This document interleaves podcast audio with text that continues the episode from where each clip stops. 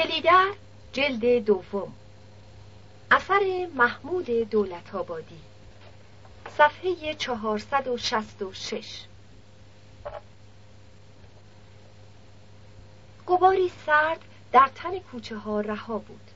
شهر خاموشی دلگزایی داشت. تو گویی مردمان با شهر و شهر با مردمان خود قهر بود. گهگاه می رفتند گهگاه می آمدند اما ننگار که مردمند. شبه و سایه. رخت بودند و صدای گامهایشان اگر نبود بر سنگ فرش خیس خیابان پنداری نبودند. صدایی از ایشان بر نمی آمد. پنداری هیچ کس را با دیگری کاری نبود. دکاندارها چزیده در خود خپیده در خود عبا بر سر کشیده پناه تختکار دکان روی منقل خاموش خمیده و چشمهاشان چون چشمه های خشکیده به بیرون خیره بود.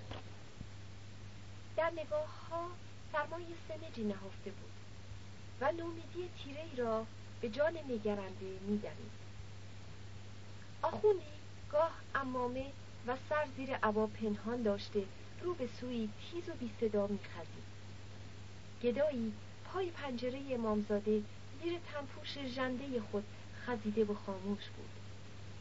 امامزاده قد کشیده در کنار گدایان چشم به راه شب خیرات و مبرات دستهای لاجوردین خود به آسمان برافراشته و به لختی خمیازه می‌کشید. بازار آن سوی خیابان دهن گشوده و مردم را یک یک چون حبهی به گلو میانداخت و فرو می‌داد. زیردم بازار کاروانسرای شازده خمیده و پیر با در کهنه و موریان خورده خود خم پشت خفته بود. گل محمد جمازش را به دالان کاروانسرا کشاند. به کنجی برد و به دست چپش اگال زد خرجینش را پیش دالاندار گذاشت و از در بیرون رفت. نانوایی کنار تربار فروشی بود. نانی خرید و به قهوهخانه دالان کاروانسرا رفت. روی نیمکت نشست و نان را درید. برایش چای آوردند به کار خوردن نان با چای شد. قهوهخانه باریک و تاریک و گرم بود. آدمهای جوراجوری روی نیمکتهایش نشسته بودند. دلال حمال شاگرد پیشکار حجره خریدار و فروشنده خورده پا دهقان مالدار چوبدار درویش و فروشنده مهر و تسبیح و انگشتر. و یک پینه دوز که نزدیک در بیخ دیوار روی چارپایش خاموش نشسته بود و چشمهای تیز و تیرش را چون دو سوزن گم شده در گوشت به درون جمعیت فرو می برد. درنگ می کرد و باز به خود برمیگشت. پیندوز مرد ریزهی بود و عمری از او نمیگذشت شاید کمتر از سی و پنج سال با این وجود موهای پیشانیش ریخته و شقیقه هایش بیرون زده بود نیمتنه سیاه به تن داشت و شال کهنهای به دور گردن پیچانده بود. گهگاه پلکهایش به هم می‌خورد و او پشت سبیل نازکش را میخاراند. گل محمد بیان که خود بداند مراقب مرد پینه دوز بود و می‌دید که مرد چشم به پاوزارهای او دوخته است. از پارگی پاوزارهای خود با سوزش سرمایی که پای چپش حس می کرد خبر داشت. با این همه دل نمی کرد آن را به کفاشی برای دوختن بسپارد چون این خورد خرجی هایی را به موقع نمی‌دید. هم حال نیز نمی‌خواست به پارگی پاوزارش بیاندیشد اما نمی‌توانست. نگاه تیز و کاونده پین دوز آرامش نمیگذاشت. پس ناگهان پا از پاوزار بیرون کشید. آن را پیش بسات کفاش انداخت و گفت بدوزش. با چشمات چهار جای دیگرش را هم سوراخ کردی مرد پین دوز که ما از این دم او را با نام ستار می‌شناسیم لنگه پاوزار را برداشت دوخت و دمی دیگر آن را جلوی پای گل محمد گذاشت و گفت زمستان است خان. کفش پای مرد باید قبراق باشد. شما از کدام ایل طایفه یا تیره هستید؟ گل محمد مزد مرد پیندوز را پرداخت. برخواست و سکه هم روی پاچال قهوهخانه گذاشت و از در بیرون رفت. چشمش اگر به مرد پین دوز نیفتاده بود باز هم تاب شلوغی قهوهخانه را نداشت. اما حال که او را دیده بود به هیچ روی نمی‌توانست بماند. نگاه فضول مرد پین دوز تیزی نیشتری را داشت. سماجت نگاهش گل محمد را می آزرد. بیرون آمد و روی سکوی جلوی در بند پازارش را بست و از در کاروانسرا بیرون رفت و قدم به میدان کشید. امو مندلو هنوز همه بارش به فروش نرفته بود. یک لنگ زغال همچنان بیخ دیوار تکیه داشت. به گل محمد گفت خوب است تو شطورها را ببری کاروانسرا اگال بزنی بعد بروی دنبال کارهای خودت. سر ظهر میان دالان کاروانسرای حاج نورالله پیش پیر خالو همدیگر را می‌بینیم. اگر من رفتنهای قلعه چمن شدم که فبه ها وگرنه با همدیگر راه میفتیم رو به کالشور. گل محمد شطورهای امو منزلو را برخیزاند و گفت پس این لنگه زغال چی؟ روی دوشم میبرمش تو برو. گل محمد گفت راستی همون که بار هیزم من را خرید باب قلی بندار بود. ارباب پسرت موسا خورده ارباب قلعه چمن. گفت یکی دو بار چفلک برایت دارد. چه می‌کنی؟ می‌بری یا از خیرش میگذری؟ مرد گفت کرایه بده هست. خدا می‌داند. شاید بدهد. شاید هم به رو بگیردت و کرایه ندهد. او هر جوری که بتواند چرخ را میتاباند. آدم دندانگردی است. پیرمرد گفت من از او دندانگردتر هستم. ببین اگر دستش به جیبش می‌رود بگو زور بیاید دم کاروان سرا حاج نورالله پیش پیر خالو میگویمش باشد. شطورها را گل محمد به کاروان سرا برد. اگال زد و بیرون آمد. کار روشن بود. او می توانست تا ظهر دنبال خریدهای خودش برود. به راسته نداف ها رفت و ریسمان چنبری خرید. پس به بازار آهنگرها رفت و یک کاسه بیل خوش دست برداشت و پولش را داد. به دالان کاروانسرا برگشت. کاسه بیل و ریسمان را میان خورجین جای داده و راه بازار را پیش گرفت. سرمای زمستان تیرگی روز و کسادی بازار به هم برآمده بودند. زیر تاق بازار خلوت بود و از سوراخ‌های سقف نور سربی کدر و بیرمقی به درون میخزید.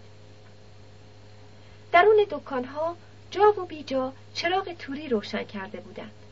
دکاندارهای نادار و ناچیز چراغ لامپها گیرانده و روی تخت کار خود جا داده بودند. گل محمد از کنار دکانهای گیو دوزها رد شد.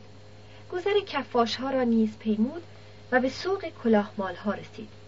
آنجا نیز درنگ نکرد و از کنار دکانهای نونوار بزازها خود را به کنار دکه های کوچک زرگرها رساند.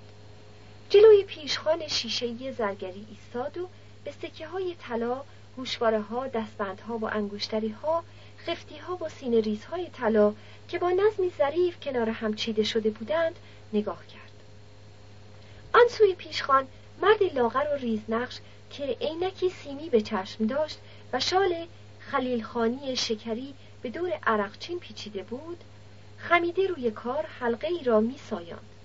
مرد از بالای عینک خود نگاهی گذرا به گل محمد انداخت و باز سر به کار خود فرو برد استاد زرگر مشتری خود را خوب می شناخت و می‌دانست که این مرد بیابانی در چنین سالی سخت و در ناف زمستان پولی به کیسه ندارد تا به بهایش طلا بخرد و همچنان که به کار خیش بود میپنداشت. مرد شهر ندیده است که آمده می‌خواهد همه آنچه را که برای بار اول می‌بیند فرو بلعد. از این گذرندگان ویلان در شهر بسیارند. اما گل محمد دور از پندار و داوری مرد زرگر همچنان کنجکاو کنار پیش خان مانده بود و پیش خود گوشواره مارال گوشواره ای را که مارال به او بخشیده بود با آنچه درون جعب آینه چیده شده بود میسنجید. پهنایش ریختش رنگش زنگوله هایش هیچ کدامش شبیه گوشواره های زرگری نبود. آنچه پشت آینه چیده شده بود تفاوتی با گوشواره های مارال داشت. زرق و برقی تر و تازه و جوان سرانه داشتند. اما گوشواره مارال که در جیب بغل نیمتنه گل محمد میان دستمال ابریشمی چون پروانه قنوده بود رنگ و باری دیگر داشت جلایی کدر شده کهنه و نجیبانه داشت. به گوش محرم شده بود با زنی خو گرفته بود با مارال روزهایی را به شب و شبهایی را به روز رسانیده بود. گرمای بناگوش مارال را هنوز در خود داشت. گل محمد حسش می‌کرد. از گرمای دختر عبدوس گویی زنده بود جاندار چون پاره از تن. هم از این رو دشوار می‌شد از خود دورش کرد. این گوشواره دیگر تنها چیز نبود سکه نبود دولت و مال نبود. پاره ای از زندگانی مارال بود که در دست و در قلب گل محمد به امانت نهاده شده بود. گرمای مارال روی سینه گل محمد. گوشواره گلی از پوست تن را می سوزند آتشوار. گل محمد دست روی قلب خود گذاشت و پس پنجه به جیب برد و گوشواره را میان انگشتهایش خایید و دمی به درنگ ماند. دیری پایید تا او به خود بازگشت و موژه بر هم زد. خواست آن را بیرون بیاورد و نشان مرد زرگر بدهد. تا دهنه جیبش حتی بالایش آورد. اما تند به جا گذاشتش. چنان که انگار از چیزی ترسیده باشد پنجه ها را به هم مالید تکاند و رهاشان کرد. پنداری به مال غیر دست درازی کرده بود. رنگ چهرهش دیگرگون شد و دمی رگ میان پیشانیش خیز گرفت. چه باید می‌کرد؟ گوشواره ها را اگر به مرد زرگر میفروخت آن را برای همیشه از خود و مارال دور کرده بود. گوشواره ها را اگر نمیفروخت با دست و کیسه خالی باید راه بیابان پیش می گرفت بهای بار هیزم را هم که به نان و بیل و ریسمان پرداخته بود. مارال به او عزایم سفارش داده و بلقیس به زبان بیزبانی اشاره به جوال خالی آرد کرده بود. مرد زرگر سر بالا آورد و گفت رد شو امو رد شو مگر شهر فرنگی را ورده ای گل محمد گفت می‌خواهم بپرسم این گوشواره این که بیخ دست انگشتر مردانه گذاشته ای قیمتش چند است؟ مرد زرگر سر فرو انداخت و گفت فروشی نیست بابا جان برو دنبال کارت. لحن مرد گل محمد رو گزید. با این همه به روی خود نیاورد و پرسید ها اگر فروشی نیست پس چرا به بازار آورده ای؟ تو زامن کار دیگران هم هستی؟ فروشی هست اما به درد تو نمی‌خورد گل محمد گفت از کجا این را فهمیدی؟ از قوارت از سر و پوزت از آن کلاه و سیبیلت برو بگذار به کارم برسم برو بابا جان گل محمد دندان بر دندان سایید و گفت اگر زیر بغل من یک قبضدان پر اسکناس باشد چی؟ مرد زرگر به او خیره شد و گفت اگر هست ببر چهار تاش را یک برک بخر روی دوشت بیانداز. برو بابا جان برو خدا پدرت را بیامرزد. درویشی آمد. خش در گلو هوکشان و کشگولی بر سر دست. بد نبینی حاج آقا حق برکت شب جمعه است. درویش سکه ستاند و گذر کرد. گل محمد همچنان بر جا ماند. زرگر سر فرو انداخت و به کار خود شد. گل محمد خواست بگذرد اما حس می کرد جواب ناگفته دارد. بار حرف را نمی‌خواست با خود ببرد. پیش آمد و گفت جنسی برای فروش آورده بودم اما حالا دیگر به تو نمی فروشمش اگر مثل آدمی زاد با من گفت و شنود کرده بودی شاید می توانستی لغمه ای از گردم بکنی. اما حالا دیگر به تو نمی فروشمش دست روی دلت بگذار آدم ناجنس. پیش از اینکه جوابی با ستاند گل محمد از دکان دور شد. بازار را بینگاهی به کالاهایش زیر پا گذاشت. از پله ها بالا رفت و رو در روی امامزاده یحیی از دهنه بازار به در آمد و راه خانه آلاجاقی پیش گرفت. باب قلی بندار باید کاری برایش می‌کرد. گوشواره را نباید از خود دور کند. آن را باید گرو بگذارد و پولی همانقدر که کارش راه بیفتد به امانت بگیرد. و سال نو گوشواره ها را از گرو در بیاورد. آقای آلاجاقی رخت عوض کرده و پنداری به کاری داشت از خانه بیرون می‌رفت. کلاه دوردار فرنگی به سر گذاشته و پالتو کرک خاکستری به تن کرده بود و پیشا پیش باب بندار از پله های ایوان پایین می آمد. گل محمد به دیدن آلاجاقی کنار در نزدیک نوکر خانه ایستاده ماند. آقای آلاجاقی نرسیده به گل محمد پرسید ها کده دل با پی آوردی؟ خوب که فکر کردی دیدی برایت میصرفد که سر گوسفند کار کنی ها؟ دور از پندار گل محمد وضع چنان بود که او ناچار آنچه را که پنداشته بود با بندار در میان نهد یک رویه به خود آلاجاقی بازگوید.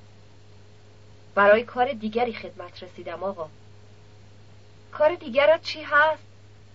یک جفت گوشواره آورده بودم که بفروشم اما دلم نیامد گفتم بیایم پیش شما آنها را به امانت بگذارم و پولی بگیرم سال که نو شد پول را بیاورم و گوشواره ها را پس بستانم آقای آلاجاقی که چشم به چنین حرف و سخنی نداشت به دنبال درنگی کند گفت چه خیال کرده ای؟ که کار من این کار هاست؟ گل محمد گفت نه ابدا آقا از اطمینانی که به شما دارم آقای آلاجاقی گفت ببر پیش یک صراف یا زرگر؟ گل محمد گفت بردم اما دلم نیامد آقا نمی‌خواهم آنها را از دست بدهم. میان زرگر و صراف تایفه هم آشنایی ندارم که به امانت از روی دستم برشان دارند. آنها می‌خواهند به نرخی که دلشان می‌خواهد بخرند. حالا اگر شما آقایی در حق من بکنید و گوشواره ها را به امانت بردارید خیلی داغو می‌شوم. مرد گفت به چقدر پول محتاج هستی؟ گل محمد گفت هر چقدر شما فی بزنید. شوفر آقای آلاجاقی به درون آمد و به کرنش گفت که آقای فرماندار منتظر هستند. آقای آلاجاقی پا به دالان گذاشت. گل محمد نیز در پی او رفت. به کوچه که رسیدند گل محمد گره دستمالش را گشوده و گوشواره ها را پیش چشم آقا گرفت و گفت اینها هستند آقا طلای قدیم. اشقابادی. خالویم عبدوس به بازار مشهد آنها را از جلودار یک قافله خریده. پیش شما بماند. سال که نو شد میآیم و پس می‌گیرم. از چهار مسقال هم سنگین تر است هرچه خودتان فی بزنید به من امانت بدهید تا زحمت را کم کنم. فقط همین که اطمینان داشته باشم گور و گم نمی‌شوند برایم بس است. دعاگوی شما هستم آقا. آلاجاقی گوشواره ها را از دست گل محمد گرفت. نزدیک چشمهایش برد و خوب نگاهشان کرد. نرسیده به جوی شوفر پیش دوید و در ماشین جیپ را باز کرد و منتظر ایستاد. آقا کنار در لحظه ای درنگ کرد و سپس گوشواره ها را لای دستمال پیچید و در جیب بغل پالتوی خود گذاشت و به جایش چهار ورق اسکناس به گل محمد داد و گفت موعد امانت تا بهار. بهار که گذشت با هم حسابی نداریم. گفته باشم بندار برو از در پشت سوار شو. باب بندار به دنباله ماشین پیچید و آلاجاقی تنه سنگین خود بر صندلی جلو جای داد.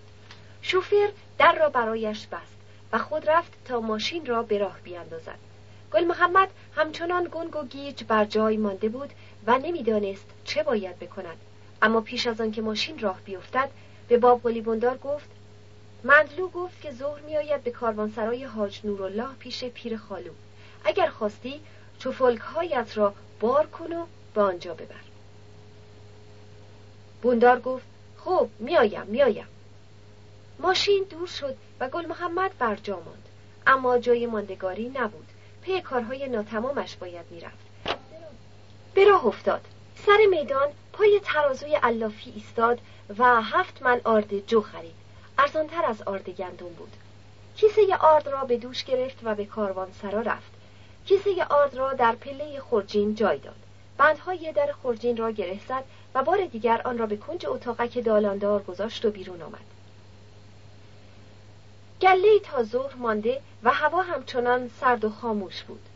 گل محمد بار دیگر به قهوهخانه رفت و روی نیمکت نشست تا گلویی به چای تازه کند. پینتوز باز هم سر جایش نشسته بود. گل محمد میکوشید چشم از نگاه او بدزدد.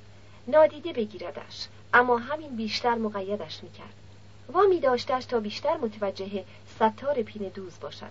پس دوام نیاورد. استکان چای را نوشید برخاست و از در بیرون آمد. نگاهی به شترهای یله میان کاروان سر انداخت. و از در جنوبی بیرون رفت و به کوچه پیچید. از دهنه بازارچه قنادها گذشت و پای در کوچه مسجد گذاشت. شیب سنگ فرش و پاکیزه کوچه را بالا رفت. از در کوچک پایین دست قدم در صحن باز و فراخ مسجد جامع گذاشت. از خلوت مسجد آرام عبور کرد و از در بزرگ اصلی خود را به خیابان رساند. آن سوی خیابان کمی به راست کاروانسرای حاج نورالله بود. دیوار به دیوار نظمیه. گل محمد که به اتاقک پیر خالو رسید و نشست گفتگوی دو پیرمرد گل انداخته بود. پیر خالو برای گل محمد پیاله چای ریخت و از کلمیشی پرسید. اما مطلوب پی حرف خود گرفت و گفت تا تو چه بگویی؟ من همین را می‌گویم که گفتم. باید بروم و جا جنبش را وارسی کنم. بعدا از بابت سر و سامان و زن همراهش گویم و شنوم. دختر آتش که نمیخواور بپره بره ها؟ مرد گفت یا الله یا الله. باب قلی بندار بود که تنه بلند و یک لای خود را از پله ها بالا می‌کشید پیر خالو برای باب قلی بندار جا باز کرد. اما مطلو سری تکاند سلام داد و پیاله چای خود را پیش باب قلی بندار خیزاند. بندار نشسته بر زمین رو به گل محمد کرد و گفت ارباب ما مقبون است که نکرد. گل محمد گفت نه خدا عمرش بدهد. آقای دست و دلبازی است. بابقلی روی نهالیچه پیر خالو جابجا شد. حال پیرمرد را پرسید و پس رو به امو منزلو گرداند و گفت همی تو باید بابای استاد کارخانه ما باشی ها؟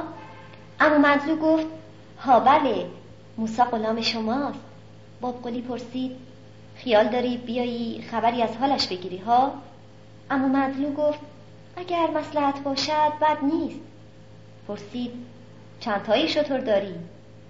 ای ناقابه دوتا خب پس از غذای روزگار کارها جور در میآید. اتفاقا من هم چهار لنگه بار توفلک بیشتر ندارم. بد نشد. پس به وقت بار می‌کنیم و راه میافتیم. بگذار تو هم آب قلعه چمن را بچشی. زیاد که شتاب نداری.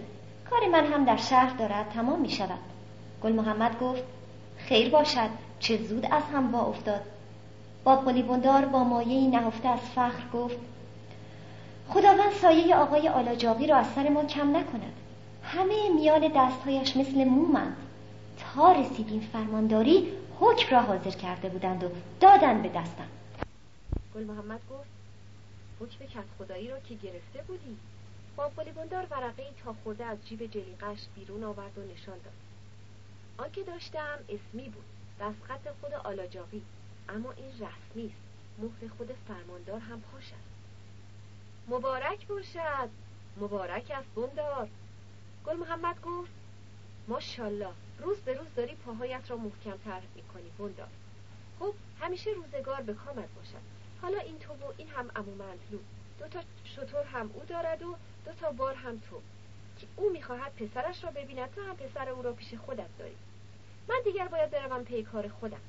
خب امو مدلو برگشتنا شطورها را امید به خدا با هم قطار می‌کنیم امو مدلو گفت انشاءالله انشاءالله عمری باقی باشد میآیم سر محله. گل محمد برخواست با قلی بندار گفت شاید من هم شیدا را با شطورهایش همراه امو مدلو راهی کردم طرف شماها. گل محمد گفت قدانی بندار مرد گفت برای خواستگاری از نوه خالت هم بیخبرتان نمی‌گذارم. گل محمد گفت آن هم به روی چشم. کمر بسته خدمتی بندار گفت سلامت باشی. گل محمد گفت دم نقد خدا نگهدار خدا نگهدار خالو. پیر خالو گفت خدا نگهدار گل محمد خان. از یاد بردم واپرسم سری به خالو عبدوس زدی یا نه؟ می‌زنم می‌زنم. خدا نگهدار خدا نگهدار. خوش آمدی خالو جان خاطر جمع. گل محمد از در کاروانسرا به سوی نزدیه پیچید. دمی ایستاد و بی پرس و جو چه به خالو عبدوس می‌تواند بگوید؟ راه به کاروانسرای شازده کشید اگال از دست جماز باز کرد خورجین بر جهاز جای داد مزد دالانداری را پرداخت و بیرون آمد. ستار پین دوز کنار در کاروانسرا روی چارپایش نشسته بود. گل محمد به او نگاه کرد. ستار پیر دوز گفت سفرت به خیر خان. گل محمد رو به سبریز کله پا کرد. در راه دست بیلی خوشدست حلوا و نان گرم خرید و از دروازه به در رفت. باروی کهنه را پشت سر گذاشت و از کنار کلاته بابی رو به دشت شور کمانه کرد. از شهر آنچه به دست داشت بیلی و ریسمانی نانی و حلوایی بود با کیسه ای آرد جو. آنچه به خاطر داشت رنگی کبود بود و چهرههایی کبود. میان چهره ها آنچه برجسته تر بود آقای آلاجاقی بود و مرد زرگر و ستار پین دوز این آخری مرد پین دوز با اینکه چندان ربطی به کار و به خود گل محمد نداشت بیش از آنچه باید به خاطر گل محمد جا باز کرده بود. نگاههایش در نخستین برخورد زننده می نمودند. اما حال که گل محمد به آن میاندیشید چیزی آشنا در آنها می‌دید. لابد او را پیش از این در جایی دیده بوده است. بگذار و بگذر. سفره پهناور و شور کبیر. بر جهاز جماز خود گل محمد نشسته و خاموش به پیش روی خود مینگریست کویر برهنه و آسمان سربی به هم برآمده و سر بر هم نهاده بودند. نموری کویر و کدورت آسمان دم به دم آغشته به همتر می‌شد چنان که پنداری آسمان فرود می آمد و زمین بالا می رفت. باد می کرد و بالا می رفت تا یکی شود. با آسمان یکی شود. در هم. دو پرنده بزرگ با بالهای خسته و سنگین به هم آغوش گشوده و خواب زده به هم بر می شدند. دو بالنده خاکستری، دو پهناور، دو گنگ. آن دو که به هم می رسیدند شب می رسید. شب یکی شدن آن دو بود دمی دیگر رسیدند سینه بر سینه هم مالاندند در هم آمیختند یکی شدند. شب زایید راه گنگ شد و میدان نگاه گل محمد به هم آمد. تنگ شد. تنهایی را اوریانتر می کرد این تنگنای پیشینه شب. ستاره باران اگر می بود گل محمد دید خود را بیشتر می توانست در بیابان بدماند. اما حال که سقف آسمان ابر پایین آمده و سراب کبیر برچیده شده بود گل محمد جلوی روی خود تنها دو گام پیشتر از پوزه جماز را می توانست ببیند. با این همه غمی نبود. بادی رهشناس بود. شب به غیر هم اگر میگرایید بادی راه خود به کویر آشنایی کف پا بر خاک میافت گل محمد مانده بیخوابی شب پیش می توانست بر کلگی جهاز بگذراند. پوشاکی بر خود بکشد و به خواب رود. جماز گهوارش بود. اما آرامش بی آنکه خود بداند از او گریخته بود. آرام چرا نبود؟ خود نمی‌دانست. دلهوره ای داشت اما نه از تنهایی خیش نیز نه از خلوت وهمانگیز بیابان.